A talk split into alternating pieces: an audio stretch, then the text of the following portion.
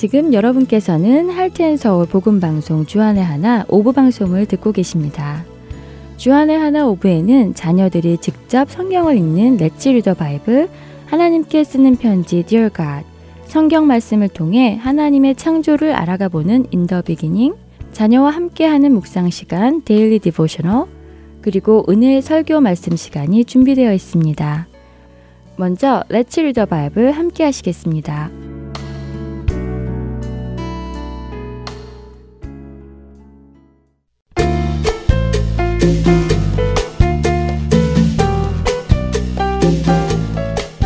애청자 여러분 안녕하세요. Let's Read the Bible 진행의 한매진입니다.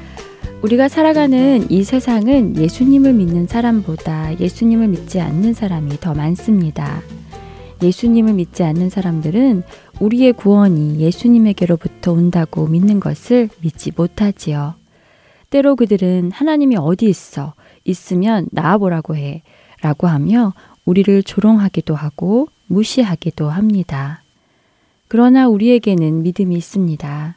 그것은 우리의 구원이 오직 예수 그리스도를 통해 하나님께로부터 온다는 것을 말입니다. 오늘 여러분과 읽을 시편 3편은 다윗 왕이 자신을 죽이려는 사람들을 피해 도망하며 쓴 시입니다. 정말 많은 사람들이 다윗 왕을 죽이려 했습니다. 심지어 그의 아들까지도 다윗 왕을 죽이고 자신이 왕이 되려 했지요. 그러한 어려운 상황에서도 다윗은 고백합니다. 여호와여, 주는 나의 방패시요, 나의 영광이시요, 나의 머리를 드시는 자이시니이다. 여러분에게는 다윗과 같은 믿음이 있나요? 친구들이 미워하거나 잘 대해주지 않거나 여러분의 환경이 어렵게 되고 힘든 일이 다가올 때 여러분들은 어떤 생각을 하나요? 여러분의 방패 되시고 영광 되시는 주님을 찾나요? 다윗은 그 하나님을 믿기 때문에 수천만 명의 적이 자신을 둘러싸도 두려워하지 않을 것이라고 말합니다. 다윗의 믿음이 부럽지 않으신가요? 다윗은 분명하게 알고 있었고 믿고 있었습니다. 자신을 구원하실 분은 오직 하나님이시라는 것을 말입니다. 그렇기에 그는 수많은 적들 앞에서도 두려워하지 않고 설 수 있었습니다. 다윗과 같은 믿음이 우리 안에도 있기를 바랍니다. 그래서 이 세상에서 살아갈 때 그 어떤 어려움 속에서도 두려워하지 않고 주님을 의지하여 이겨낼 수 있게 되기를 바랍니다.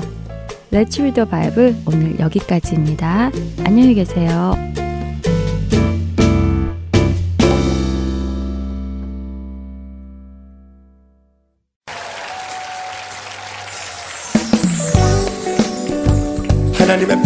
넓고 따뜻합니다. 그리고 하나님의 팔은 힘이 있고 친절합니다.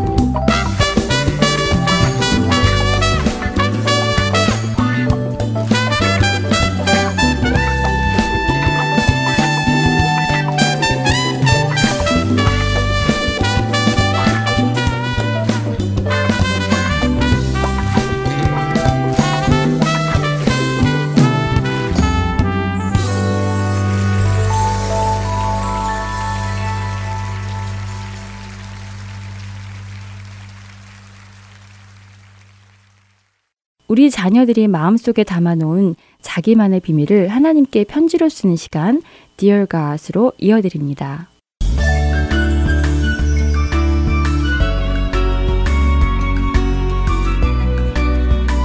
사랑하는 하나님, 저는 친구들과 학교에서 풋볼을 하는 것을 좋아해요. 점심시간에 밥을 빨리 먹고 친구들과 함께 풋볼을 하지요. 풋볼을 하면서 우리는 서로 더 친해지는 것을 느끼는데요. 어제는 화가 났어요. 어제 함께 풋볼을 하던 노아라는 친구가 갑자기 저에게 태클을 걸었잖아요. 하나님도 보셨죠? 노아가 저를 바닥에 눕히고 눌러서 일어나지 못하게 했어요. 저는 그만하라고 계속 소리쳤는데 노아는 듣지 않았어요. 너무 아파서 화가 났어요. 결국 다른 친구가 저에게서 노아를 끌어냈는데요. 너무 화가 난 저는 노아를 밀어버렸어요. 그랬더니 노아가 저에게 나쁜 말을 계속 하는 거예요. 더 화가 난 저는 노아를 또 한 번 밀었어요. 그런데 옆에 서 있는 다른 친구가 노아를 때리라며 베개를 주는 거예요. 그래서 전 화를 참지 못하고 베개로 노아를 때려버렸어요. 그런데 그때 선생님이 오셔서 싸움을 말리셨어요. 그리고는 제가 다 잘못했다고 말씀하시는 거예요. 저는 더 화가 났어요. 하느님, 저도 제가 잘못한 게 있는 걸 알아요. 그렇지만 그 친구가 먼저 시작했잖아요. 저만 혼자 잘못했다고 하시면 선생님이 너무하신 거 아니에요? 너무 화가 난 저는 친구들과 함께 다른 곳으로 가버렸어요.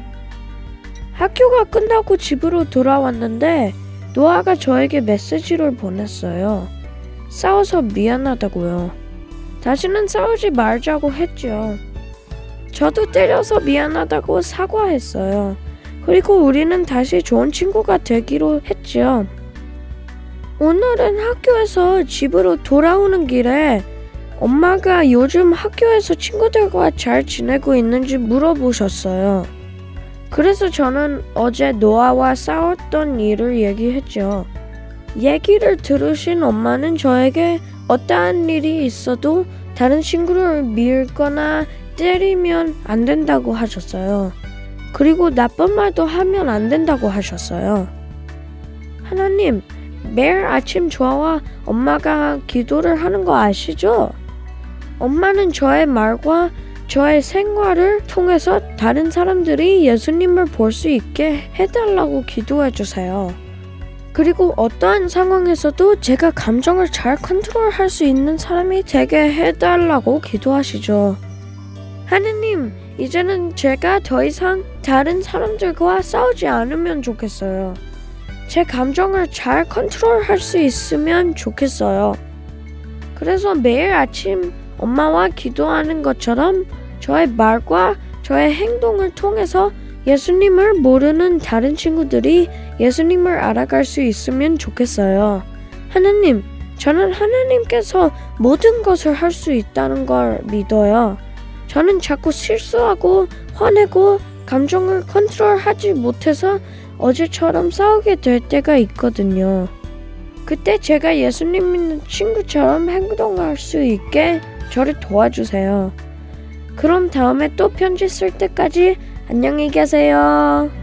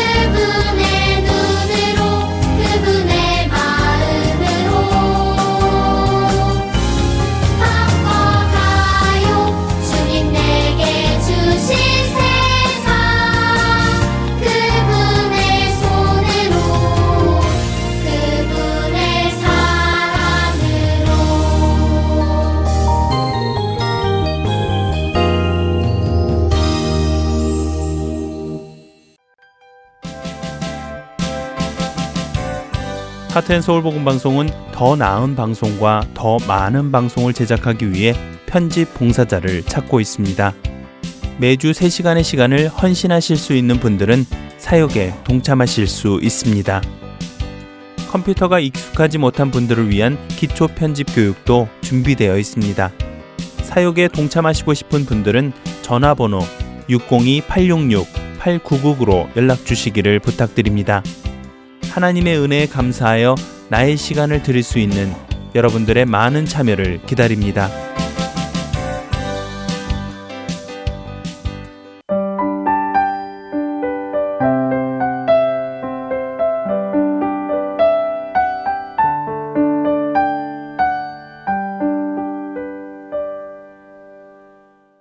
인더 비기닝 시간입니다.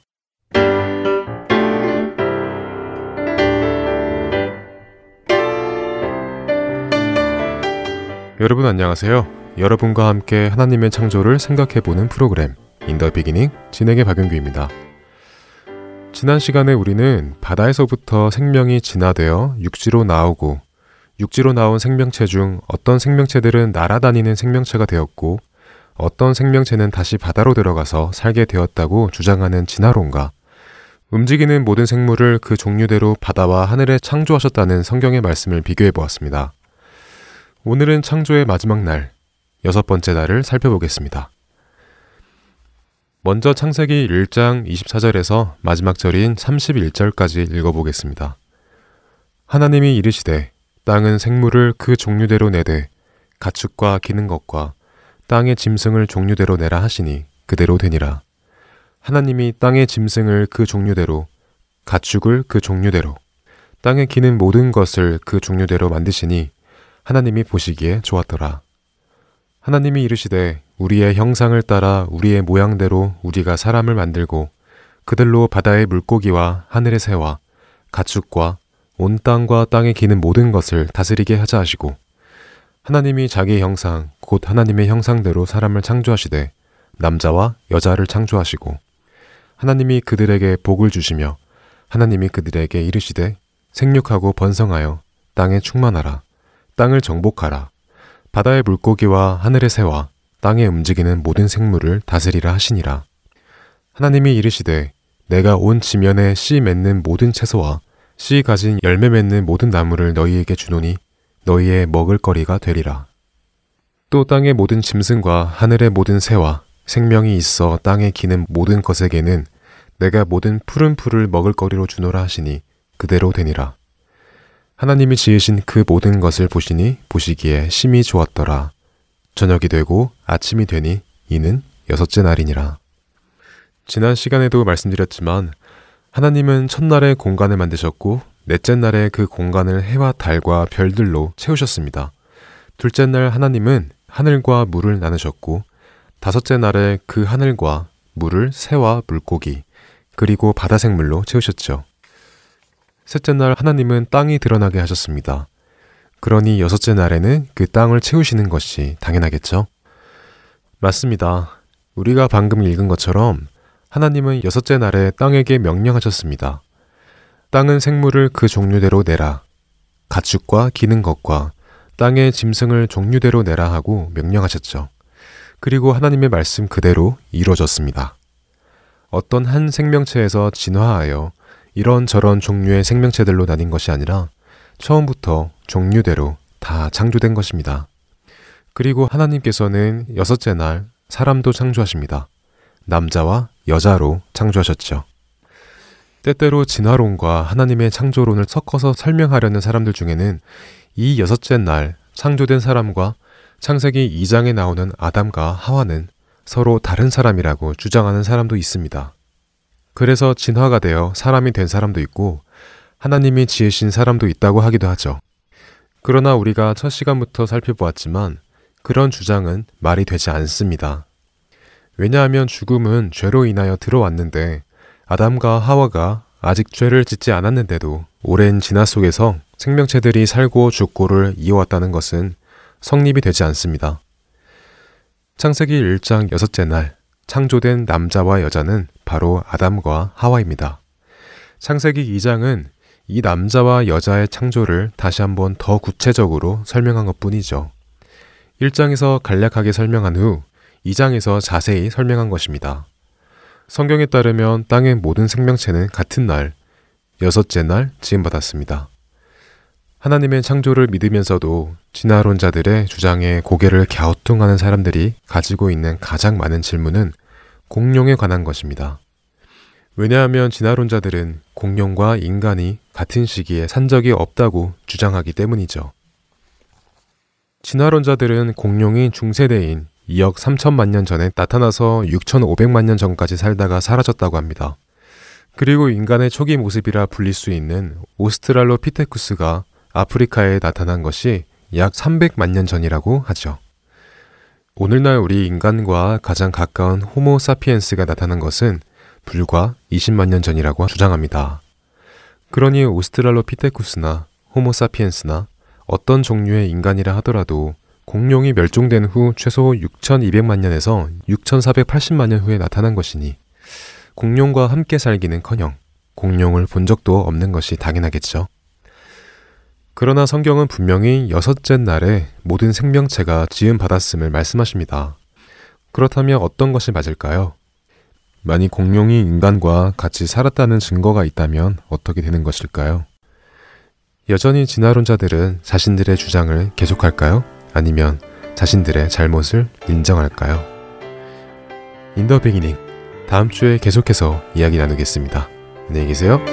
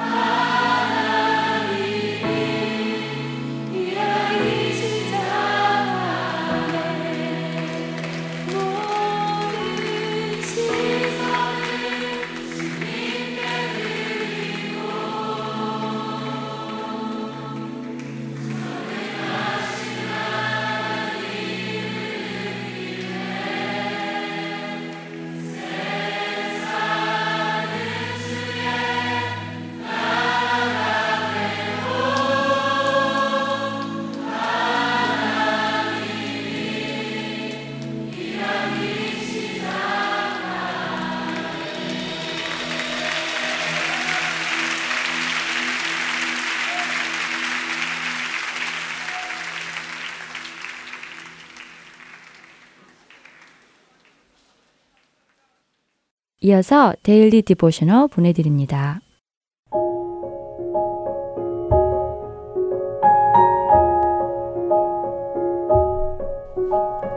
애청자 여러분 안녕하세요. Daily Devotional 진행의 최소영입니다. 아이들은 친구를 만나 함께 노는 것을 참 좋아하지요. 아이들이 자라면서 가장 친한 친구가 생기면 그 친구를 자주 만나고 싶어 하고 또 함께 이야기 나누고 싶어 할 것입니다. 가장 친한 친구와 함께 하고 싶어 하듯 예수님을 믿는 자들은 우리의 구주이신 예수님께 나아가 우리의 마음을 쏟아놓고 예수님과 함께 하고자 하는 것은 너무나 당연한 것이겠지요. 우리의 자녀들도 날마다 예수님께 나아가며 기도하고 있나요? 오늘 킨리의 이야기를 들으신 후 이것에 대한 말씀을 함께 묵상해 보는 시간 되시길 바랍니다. 오늘 Daily Devotional의 제목은 Best Friend입니다. 학교에서 돌아온 킨리는 엄마에게 이제 더 이상 올리비아의 best friend가 되고 싶지 않다고 말합니다. 베스트 프렌드는 둘째치고 아예 친구조차 되고 싶지 않다고 덧붙이지요. 켄리의 말에 놀란 엄마는 무슨 일이 있었는지 물어보시지요. 킨리는 올리비아가 오늘 하루 종일 자신에게 별로 말을 하지 않았다고 대답하며 쉬는 시간에도 다른 친구들하고만 놀고 수업 중 자유 시간에도 킨리는 쳐다보지도 않고 혼자 자기 일만 하고 있었다고 설명합니다. 심지어 점심시간에는 새로운 다른 친구하고만 이야기하고 집으로 돌아오는 학교 버스 안에서도 책만 읽으며 아무 말도 하지 않았다는 것이지요. 킨리의 말을 듣고 있던 엄마는 아마 올리비아에게 무슨 일이 있는 것 같다고 하시며 킨리와 올리비아가 오랫동안 좋은 친구로 지내왔는데 그것을 하루아침에 끊어버리지 말았으면 좋겠다고 말씀하십니다. 엄마의 말씀에도 킨리는 여전히 올리비아에게 서운한 마음이 가시지 않고 있는데요. 저녁이 되어 온 가족이 예배를 드리는 가운데 킨리는 자신의 차례가 되어 성경 구절을 읽고 난 후 성경책을 덮어 테이블 위에 올려놓고는 이렇게 말합니다. 너무 피곤하고 내일 시험도 있는데 저는 기도 안 하고 먼저 방에 들어가도 될까요? 킨리의 말에 엄마는 오늘 올리비아에 대해 말했던 것을 기억하고 있느냐고 물어보시며 만약 다른 할 일이 있다고 기도를 하지 않는다면 킨리의 이 행동은 올리비아가 한 것과 다르지 않다고 말씀하십니다. 자신이 기도 시간을 빼먹는 것과 올리비아가 자신에게 한 일이 무슨 상관이 있는지 모르겠다는 킨리에게 엄마는 이렇게 설명해 주시지요. 킨리, 너가 기도할 때 너는 예수님께 말씀드리고 있는 거야. 예수님은 너의 가장 친한 친구이시란다. 예수님은 너가 날마다 시간을 내어 그분과 교제하기를 원하셔. 그래서 너가 더 예수님을 깊이 알아가기를 원하신단다. 기도는 바로 예수님과 교제하는 시간이지. 엄마의 말씀에 킨리는 이제 알았다는 듯 고개를 끄덕입니다. 엄마는 올리비아에 대한 일을 예수님께 말씀드리고 함께 기도하자고 하시며 킨리가 올리비아를 용서하고 좋은 친구가 될 수 있도록 도와달라고 함께 기도하자고 하십니다. 예수님께서 우리에게 가장 좋은 친구가 되어 주신 것처럼 말이지요. 킨리의 이야기를 들으신 후 자녀들에게 매일 이야기하고 싶을 만큼 좋아하는 친구가 있는지 물어봐 주세요.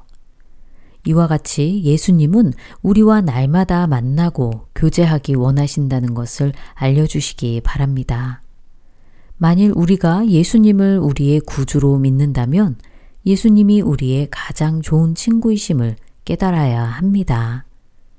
우리는 예수님께 모든 것을 말씀드리고 우리의 모든 것을 의뢰할 수 있습니다. 기쁘고 좋은 일뿐 아니라 근심하고 괴로운 일들까지도 말이지요. 예수님께서 우리를 위해 이루신 모든 일을 감사하며 날마다 예수님과 교제하고 더 깊이 그분을 알아가는 우리의 자녀들 되길 소망합니다. 오늘 자녀들과 함께 묵상할 말씀은 시편 55편 17절입니다. 저녁과 아침과 정오에 내가 근심하여 탄식하리니 여호와께서 내 소리를 들으시리로다. Daily Devotional 마칩니다. 안녕히 계세요.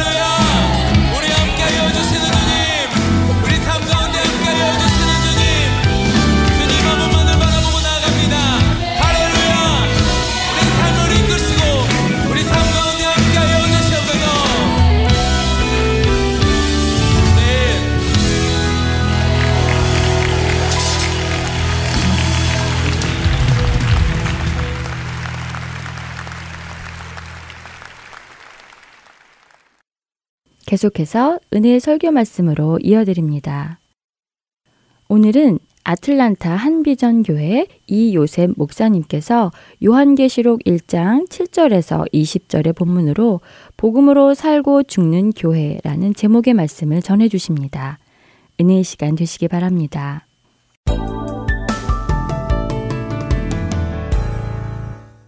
우리는 살아가면서 눈에 보이는 것에 마음을 많이 쓰는 것 같습니다. 그럴 수밖에 없는 것이 우리 하루 종일 살아가면서 눈에 보이지 않는 것보다 눈에 보이는 것을 신경 쓰고 또 그것을 많이 겪고 살아갑니다.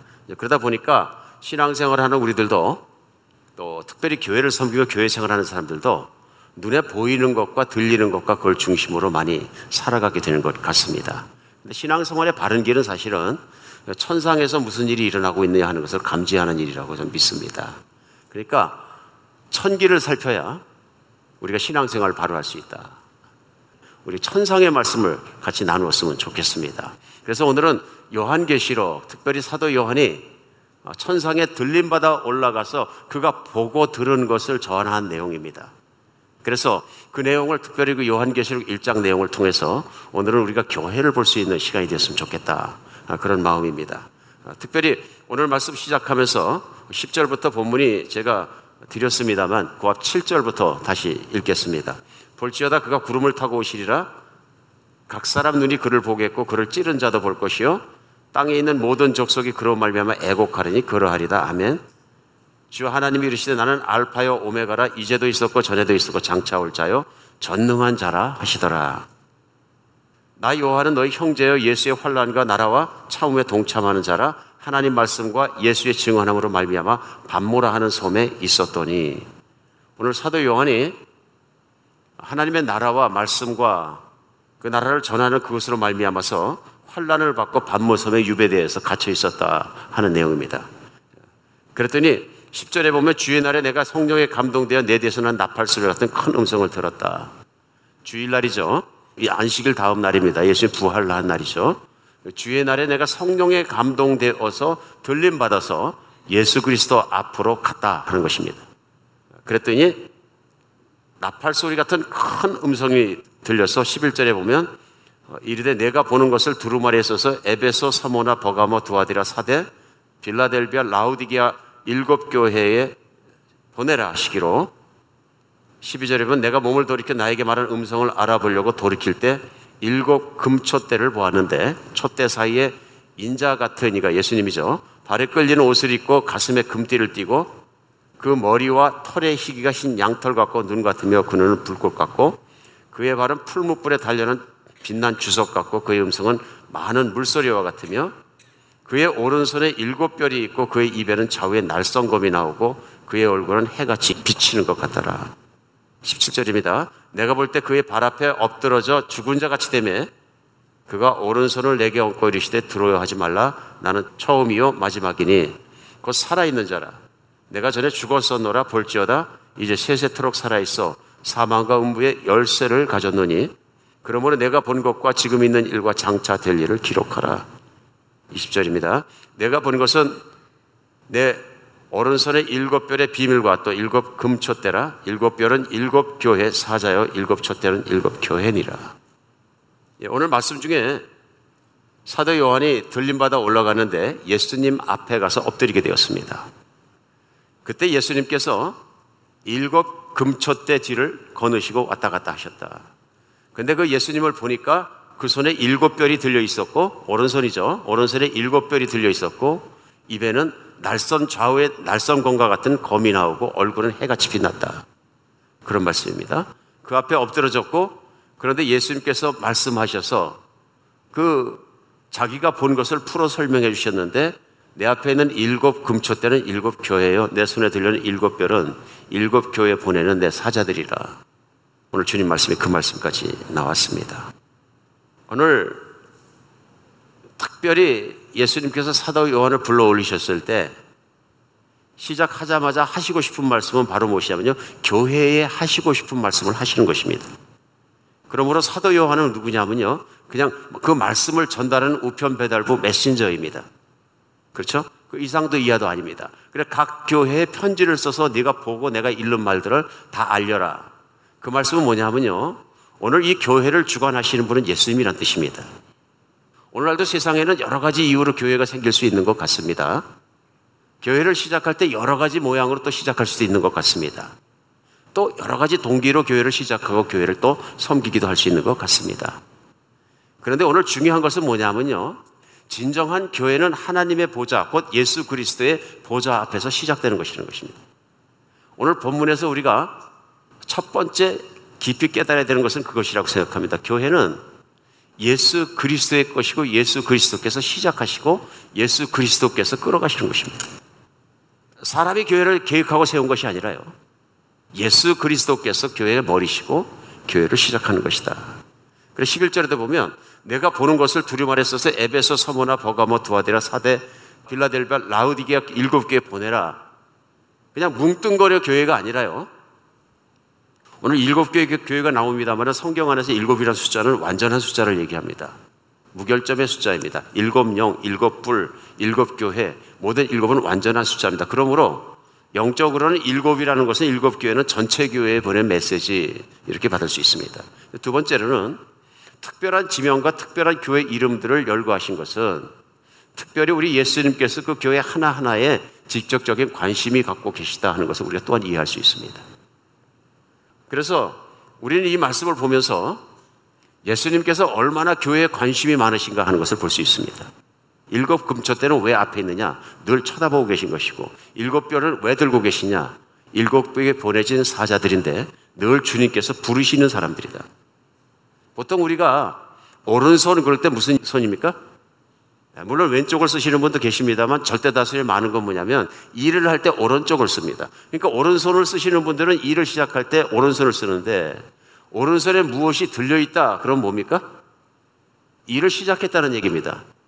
일을 시작했다. 그러니까 오른손에 망치나 연장이 들려 있으면 집을 짓는 분은 집을 짓는 것이고요. 그렇죠. 전쟁하는 사람에게 무기가 들었으면 전쟁을 하는 것이고요. 그 다음에 사무일을 하는 분들에게 펜이 잡혀 있으면 또 그걸 때 사무일을 보시는 것이고요. 오른손에 무엇이 잡혀 있다는 얘기는 막 일을 시작했다 그런 뜻이 아닙니까? 그런데 예수님께서 무엇을 잡고 있는데 일곱 별을 붙잡고 있다 그러시는 거예요. 그러면서 설명해 주신 게 뭐냐? 이 일곱 별은 일곱 교회 보낸 내 사자들이다. 그 말씀을 하시는 거예요. 그러니까 사자들을 통해서 일하신다 그런 얘기입니다. 예수님의 사자들을 통해 메신저를 통해서 일을 하신다. 말씀의 전달자들을 또 통해서 일을 하신다. 그 말씀 하시는 거죠. 그리고 예수님의 입에는 좌우에 날선 겁이 나왔다는 건 실제로 무슨 칼이 양쪽에 확 나왔다는 얘기가 아니고요. 무슨 어, 변신 로봇처럼 그런 말씀이 아니죠. 영적인 형상을 말씀하시는 것입니다. 예수님 안에서 말씀이 나왔다는 것입니다. 여러 번 나옵니다. 그죠? 예수님 말씀을 칼같이 사람들의 심장을 저미는 것처럼 말씀이 저밀 것이다. 말씀으로 사역하신다 그런 얘기죠. 그러니까 말씀의 사역자를 보내시고 말씀으로 깎으시고 교회를 진리의 말씀으로 다듬으신다 하는 말씀을 오늘 요한계시록 가운데 다시 볼 수 있습니다. 오늘 그렇게 말씀하시면서 오늘 하신 말씀은 뭐냐면요. 교회에 대한 관심과 교회에 대한 말씀을 시작하신 것입니다. 오늘 예수님께서 얼마나 크게 교회에 대해 관심이 있는가 하는 것을 알 수 있는 것이 교회는 예수님이 이 땅에 오셔서 십자가의 피를 흘리시고 돌아가시고 부활하시고 나서야 시작된 것입니다. 어쩌면 교회는 예수님이 오심으로 시작된 것이죠. 그래서 예수님과 예수님을 따르는 목숨을 거는 제자들이 있었고요.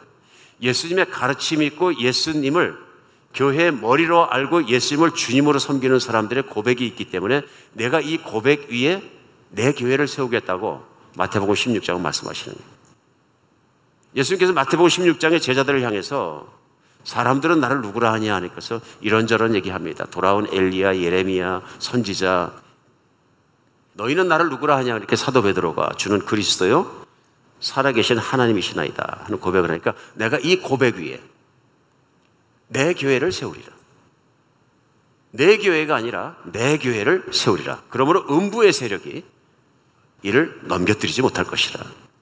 내가 세우는 것뿐만 아니라 내 교회를 세우고 넘어지지 않도록 내가 붙잡혀 있을 것이다. 기가 막히는 말씀 하시는 것입니다. 교회는 이 땅에 예수님이 오시고 나서야 세워진 것입니다. 그리고 예수님이 고난받으시고 나서야 교회는 견고하게 세워지고 예수님이 승천하시고 보좌에 앉으셔서 그냥 앉아 계신 것이 아니라 지금도 교회를 시작하시고 교회를 정말 끌어가시고 교회를 바라보시고 교회를 치리하시고 교회 모든 의 정관심이 거기 있다는 것을 알 수 있습니다. 그러므로 우리가 분명히 알아야 될 것은 무엇이냐면요. 우리가 교회를 섬기면서 천상에서 무슨 일이 일어나고 있는가 하는 것을 살피는 일입니다. 예수님은 교회를 어떻게 보고 계시는가 하는 것을 예수님의 마음으로 볼 수 있어야 되는 것입니다. 교회가 여러 가지 이유로 시작하지만 가장 중요한 교회 시작은 기도여야만 합니다. 그리고 교회에서 많은 일을 하지만 가장 중요한 일은 천기를 살피는 일입니다. 예수님의 뜻을 살피는 일입니다. 교회가 다른 것 다 잘해도 기도가 죽어버린 교회가 된다면 기도를 하지 않는 교회라면은 이 교회는 문제가 생깁니다. 반드시. 왜 그렇습니까? 하나님을 바라보는 교회가 아닙니다. 사람끼리 모여서 사람을 만족시키고 사람끼리 기쁘고 사람끼리 살아가는 사람의 교제는 있을지 모르지만 결국은 사람을 위한 교회입니다. 교회는 예수님의 교회라는 것입니다. 오늘 확연히 시작합니다. 확연히 생각합니다. 그것은 뭐냐면 하나님의 교회는 기도를 통해서 하나님의 마음을 살피면서 그 마음에 따라서 주님의 뜻을 따라 끌려가는 교회가 진짜로 좋은 교회다. 우리가 교회에서 범하는 가장 큰 우중의 하나가 뭐냐면요. 하나님의 뜻을 살피기보다는 사람들의 만족을 구가하기가 너무 쉬운 겁니다. 이런 교회가 좋은 교회입니다 했을 때 내가 만족하는 교회, 뭐가 하는 교회, 뭐 그런 것들이 얼마나 많습니까? 우리는 하나님을 중심으로 생각하지 않고 교회를 인간의 중심으로, 인간 만족 중심으로 생각하는 것이 너무 쉽다. 그러나 교회의 머리는 예수님이십니다. 예수님은 교회에서 눈을 뜨지 않고 보고 계시고 예수님은 교회 교인 한 사람 한 사람의 모든 것에 관심이 있으십니다. 특별히 예수님은 교회 메신저들에게 관심이 있으십니다. 그리고 그들을 쥐고 계시고 사용하시고 교회를 예수님의 입에 나오시는 말씀으로 깎기를 원하십니다. 세워가기를 원하십니다. 더러움이 틈타지 못하게 하기를 원하십니다.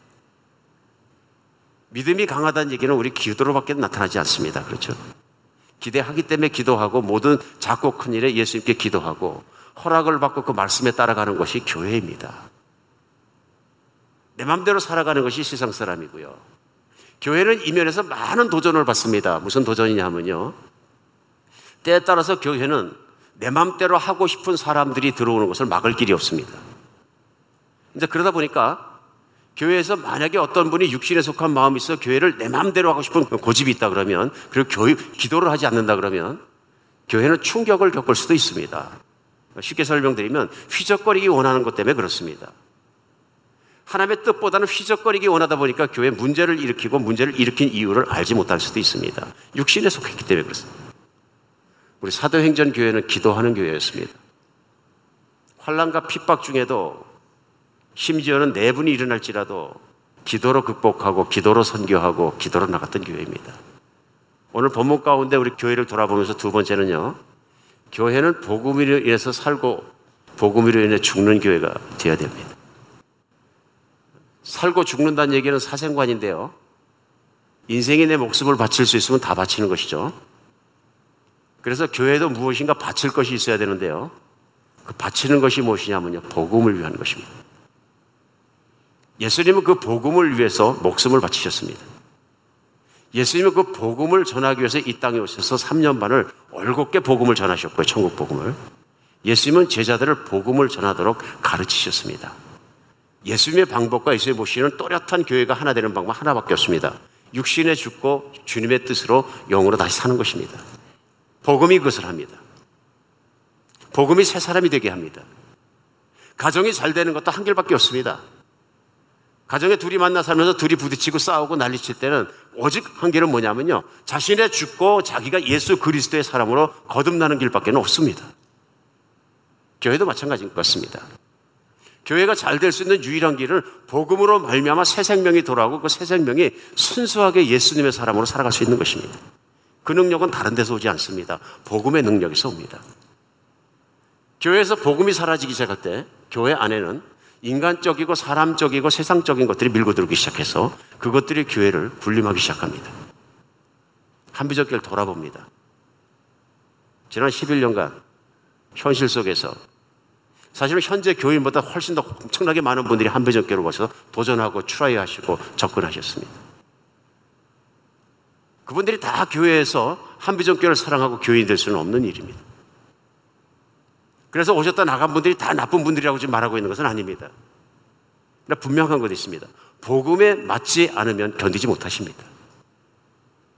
복음이 계속적으로 선포되면 그 복음의 길을 따라가지 않으면 견디기 힘든 곳입니다. 견디기 엄청 힘듭니다. 사람의 욕구를 받쳐주지 않으면 견디기 엄청나게 힘듭니다. 그 대표적인 것이 무엇이냐면요. 복음은 인간의 욕심을 십자가에 못 박는 것입니다. 내가 육체의 길을 따라 살았다는 것은 무엇이냐 하면은 죄악의 길이라는 걸 뭐냐 하면요. 내 욕심의 길을 따라서 사는 것입니다. 세상에 대한 지위에 대한 탐욕과 재물에 대한 탐욕과 세상의 모든 것에 대한 탐욕을 그대로 가지고 있는 상태에서 구원받을 수는 없는 것입니다. 그것이 타락이거든요. 복음은 예수 그리스도의 십자가는 그것을 못 박는 것입니다.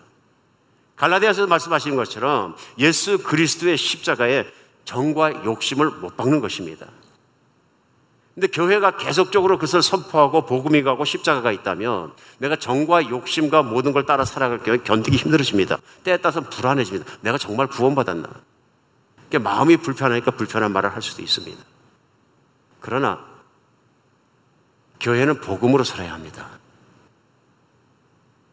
내가 불편하다고 저항하거나 싸우거나 튀쳐나가거나 그 문제가 아니라 엎드려야 될 문제입니다.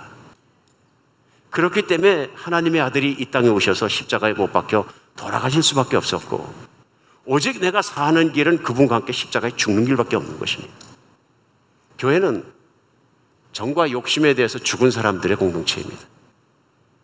죽지 아니하면 섬길 수가 없는 것입니다. 근데 죽지 않아도 섬길 수 있는 것처럼 하면 안 된다는 것입니다. 오늘 본문 17절에 내가 볼 때 그 발 앞에 엎드려져 죽은 자 같이 되며 그가 오른손으로 내가 얹고 때 두려워하지 말라. 나는 처음이요 마지막이니 곧 살아있는 자라 내가 전에 죽었었노라. 볼지어다 이제 세세토록 살아있어 사망과 음부의 열쇠를 가졌다. 오늘 요한을 보시자마자 예수님께서 말씀하신 건 이 말씀입니다. 엎드려진 요한에게요. 손을 얹어주시고 자상하게 말씀하니까 두려워하지 말라. 난 처음이요 마지막이다. 예수님은 이 지구에 우주의 모든 존재하는 것들을 시작하신 분이십니다. 그리고 예수님이 재림하시면 이 지구가 마지막 날이 될 것입니다. 그리고 없애시고 심판하시고 새하늘과 새 땅을 만들어 믿는 사람들에게 주실 것입니다. 예수님이 우리가 눈으로 볼 수 있는 모든 존재하는 것들의 시작이자 마지막이십니다. 그리고 오늘 말씀이 예수님은 내가 세세토록 살아있다 말씀하시는 것은 예수님은 영원하신 분이십니다.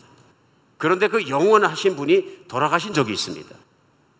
이 땅에 오셔서 우리를 죄악으로부터 영원한 사망으로부터 정말 구원하시기 위해서 예수님이 대신 돌아가셨다는 거예요. 이게 복음입니다. 돌아가실 수 없는 하나님이 이 땅에 오셔서 우리를 살리기 위해서 돌아가셨다. 오늘 말씀 뭐냐? 내가 전에 죽었었노라.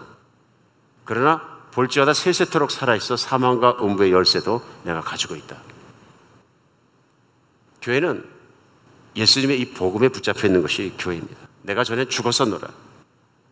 오늘 사도 요한은 요한계시록에서 말씀을 전하면서 구절에 이런 말을 합니다. 나 요한은 너희 형제요 예수의 환란과 나라와 참음에 동참하는 자라. 하나님의 말씀과 예수를 증언하였으므로 말미암아 반모하는 섬에 있었다. 오늘 사도 요한이 자기의 인생을 대해서 소개할 때 뭐라 그러냐면요.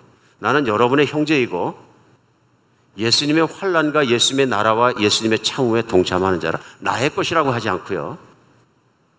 예수님의 것에 대해서 얘기합니다. 이 땅에서 예수님께서 계셨으면 예수님께서 받을 환란을 내가 받고 예수님의 나라에 내가 동참하고 예수님의 참으심에 내가 동참하는 사람이다. 자신 있게 표현합니다. 오늘 11주년 우리가 맞으면서 우리가 예수님을 섬기는 자로 예수님을 섬기는 교회로서 우리 생각해 봐야 됩니다. 우린 예수님의 것에 동참하고 있는가? 그 예수님이 말씀하신 게 뭐냐면 너희가 내 말을 듣고 따르면 세상에서는 환란을 당할 것이다. 핍박을 받을 것이다. 그러나 담대하라. 내가 세상을 이기었노라. 우리의 문제는 이건 것 같습니다. 예수님 믿어도 환란이 없는 것입니다. 예수님 믿어도 어려움이 없는 것입니다. 예수님 믿었더니 오히려 더 부자가 되고 예수님 믿었더니 오히려 더 편안해지고 그것만 추구하는 것은 아닌지 한번 생각해 봐야 한다는 것입니다. 오늘 성경은 끊임없이 말씀하시는 것이 예수님의 길을 순수하게 따라가고 그분을 따라가다 보면 어려운 일도 겪고 손해도 겪고 환란도 겪고 가족 간에 싸울 수도 있고 힘들 일 많이 겪는다 하는 것입니다. 정말 그런 것 같습니다. 오늘 이 말씀 속에 그 나라에 동참한다. 그래서 참는다. 그래서 정말 그렇다는 얘기는 하나님 말씀을 전하기 때문에 그렇다. 그래서 구절에 사도 요한이 말하면서 뭐라고 했냐면요. 하나님의 말씀과 예수를 증언하였으므로 말미암아 내가 반모라는 섬에 있었다. 그 이유가 뭐냐면요. 하나님의 말씀과 예수님을 증언하는 것 때문에 내가 예수님의 증인으로서 돌아다니며 예수님의 복음을 전하는 것 때문에 갇혔다는 것입니다.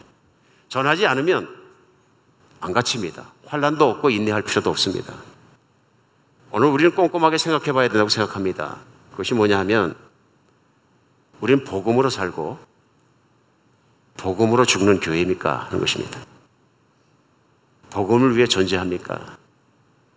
초심을 잃어버리지 않고 오직 잃어버린 영혼과 그 복음을 전하는 것과 그것을 위해서 목숨을 걸어야 되는데 교회 안에 이래 후다닥거리고 살아가다 보니까 그 지를 잃어버리니까 간증이 적어진 것입니다. 교회가 이 땅 가운데 있는 가장 큰 이유는 예수 그리스도께서 교회를 복음을 주셨기 때문에 그 복음을 나만 인조해 하는 것이 아니라 그 복음을 아틀란타에 있는 모든 사람들한테 전하고 땅 끝까지 나가서 전하라는 것입니다. 이것을 교회가 해내지 못한다면 교회는 자식을 낳지 못하고 정말로 임신하지 못해 영적 임신을 하지 못하는 불구입니다. 아픈 교회입니다. 11절에 저는 교회를 냉정하게 보기 원합니다. 이제부터 주님 앞에서 주님의 능력을 일어섰으면 좋겠습니다.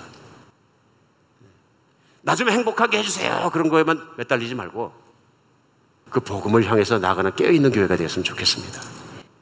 이런 교회가 좋은 교회야. 뭐 세상에서 얘기하는 그것에 귀 기울이지 맙시다. 예수님이 잘했다 해야 좋은 교회입니다. 오늘 본문이 끝나고 2장, 3장은 계시록에서 예수님께서 책망하시고 격려하시고 하십니다. 교회 잘하라는 말씀입니다. 교회는 복음을 위해서 살고 죽어야 합니다. 교회는 예수님의 것입니다. 마지막으로 세 번째, 교회를 사랑하는 것이 예수님을 사랑하는 것입니다. 오늘 예수님께서 교회를 얼마나 사랑하는지는 본문을 1분만 묵상해도 알 수 있습니다. 그 앞에 교회라고 말씀하신 금초대가 서 있고 그 손에는 교회 메신저가 들려 있고요. 예수님의 심장을 뛰게 하는 것도 교회입니다. 예수님의 교회를 너무너무 사랑하시는 거죠. 문제는 뭐냐 하면요. 우리가 때때로 교회를 섬기고 교회를 살아가고 같이 신앙생활하면서 교회를 우습게 볼 때가 없잖아 있다는 것입니다. 내가 교회를 마음대로 비판할 때, 내가 교회를 마음대로 생각하고 그렇게 생각을 할 때, 나는 예수님 자리에 앉아버린 건 아닌지.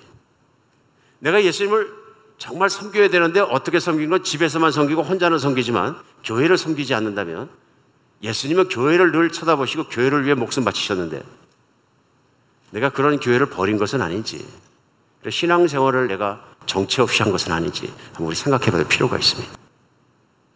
우리가 신앙생활 하면서 교회 안에서 방관자가 되거나 방문자가 되거나 그냥 구경꾼이 되는 건 너무 쉽습니다.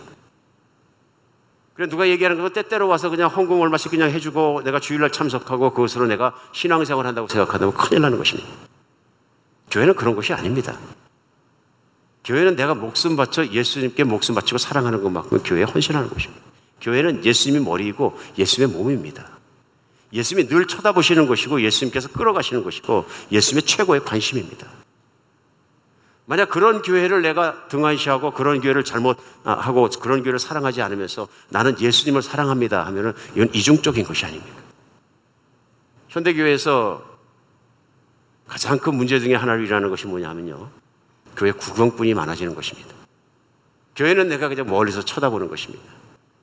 오늘날 대형 교회가 갖고 있는 가장 큰 핸디캡 중에 하나가 뭐냐면요. 구경꾼이 앉아있게 쉬워지는 것입니다.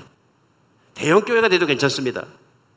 구경꾼이 아니고 목숨을 걸고 예수님을 사랑하는 마음으로 그 십자가의 사랑을 알고 새 생명이 태어나서 교회를 섬길 수 있고 주님의 뜻에 따라 복음을 전할 수 있는 사람이 될 수 있다면 대형 교회, 소형 교회는 문제가 없습니다. 그러나 대형 교회의 가장 큰 장점 중에 하나라고 사람들이 생각하는 건 가만히 있다 가도 괜찮다는 것입니다. 이건 안 되는 일입니다. 교회는 항상 연약함이 있습니다. 왜냐하면 변화되고 있는 사람이나 안 믿는 분까지도 들어오기 때문에 그렇습니다. 그러나 교회는 연약함에도 불구하고 예수님의 최고의 사랑을 받는 곳입니다. 지금 현재에도. 근데 때에 따라서 우리는 신앙이 교만해지면 자기가 교만한지 모르고 교회를 마음대로 비판하는 경우가 있습니다. 내가 교회를 들어와서 깊은 곳에 목숨을 바쳐서 섬기다 보면 잘 비판하지 않습니다. 그런데 겁대기에 서 있으면 드러나는 모습으로 비판하게 됩니다. 교회를 평가하고 징계하고 권면하고 바꾸시는 예수님밖에 없습니다. 그건 예수님이 하십니다. 근데 그것을 교인이 하기 시작했을 때 교회는 참 길을 잃어버립니다. 교회 정죄하는 사람이 앉아 있거든요. 조심할 일입니다. 특별히 내가 교회에 헌신하지 않고 교회를 사랑하지 않고 내 마음속으로 깊이 들어가서 섬기지 않아서 이 교회는 A가 안 좋고 B는 괜찮은데 C가 안 좋고 계속 얘기한다 그러면 내가 소속될 교회는 이 세상에 한 군데도 없습니다. 생각할 문제입니다. 얼마 전에 한국에 있는 대형 교회에서 아들에게 담임 목회자 자리를 넘겨주면서 한국에 있는 큰 방송국의 PD 수첩에 나오고 그래서 엄청 시끄럽던 모양입니다. 전 보지 못했습니다만. 그때 묘한 반응이 두 가지 반응이 나왔습니다.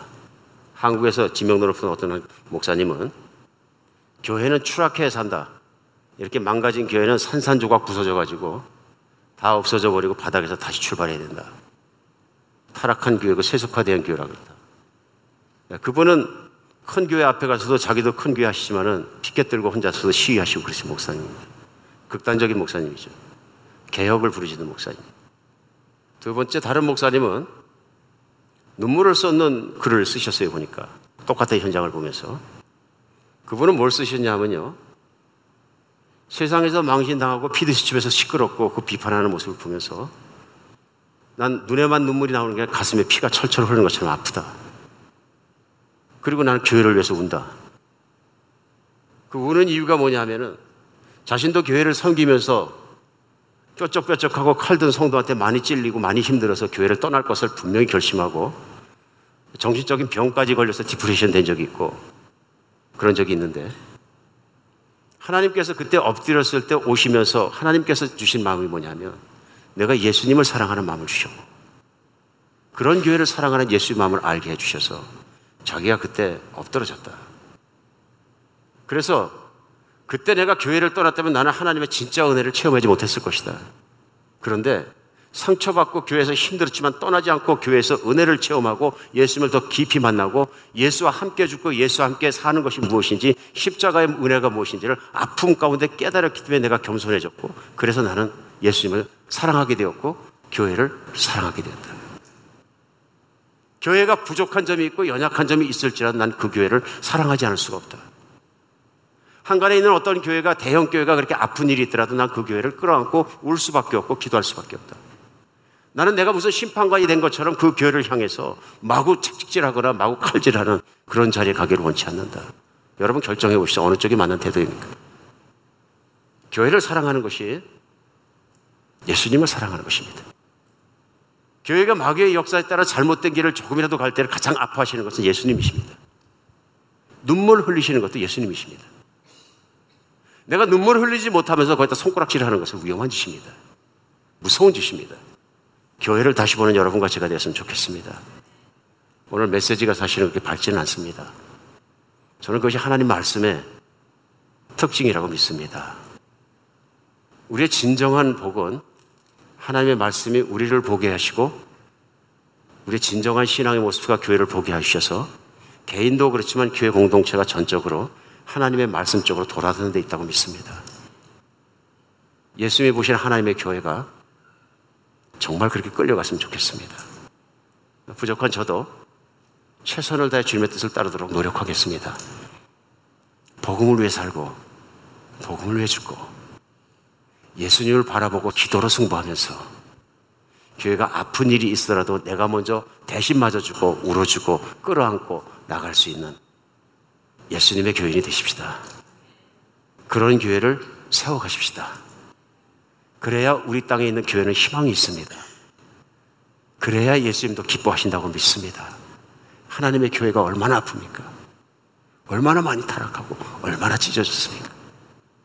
그러나 그것을 비난할 자격이 우리에게는 없습니다. 우리도 문제가 있기 때문에 그렇습니다. 그러나 우리는 교회를 돌아보아야 합니다. 그리고 주님을 향해 나갔으면 좋겠습니다.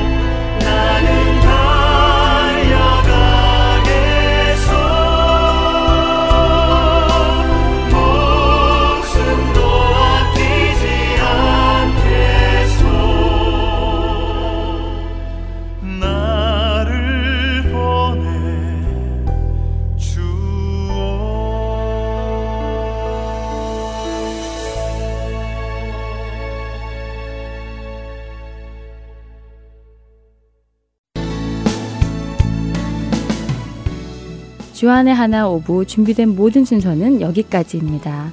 애청해주신 여러분들께 감사드립니다. 다음 시간에 다시 찾아뵙겠습니다. 안녕히 계세요.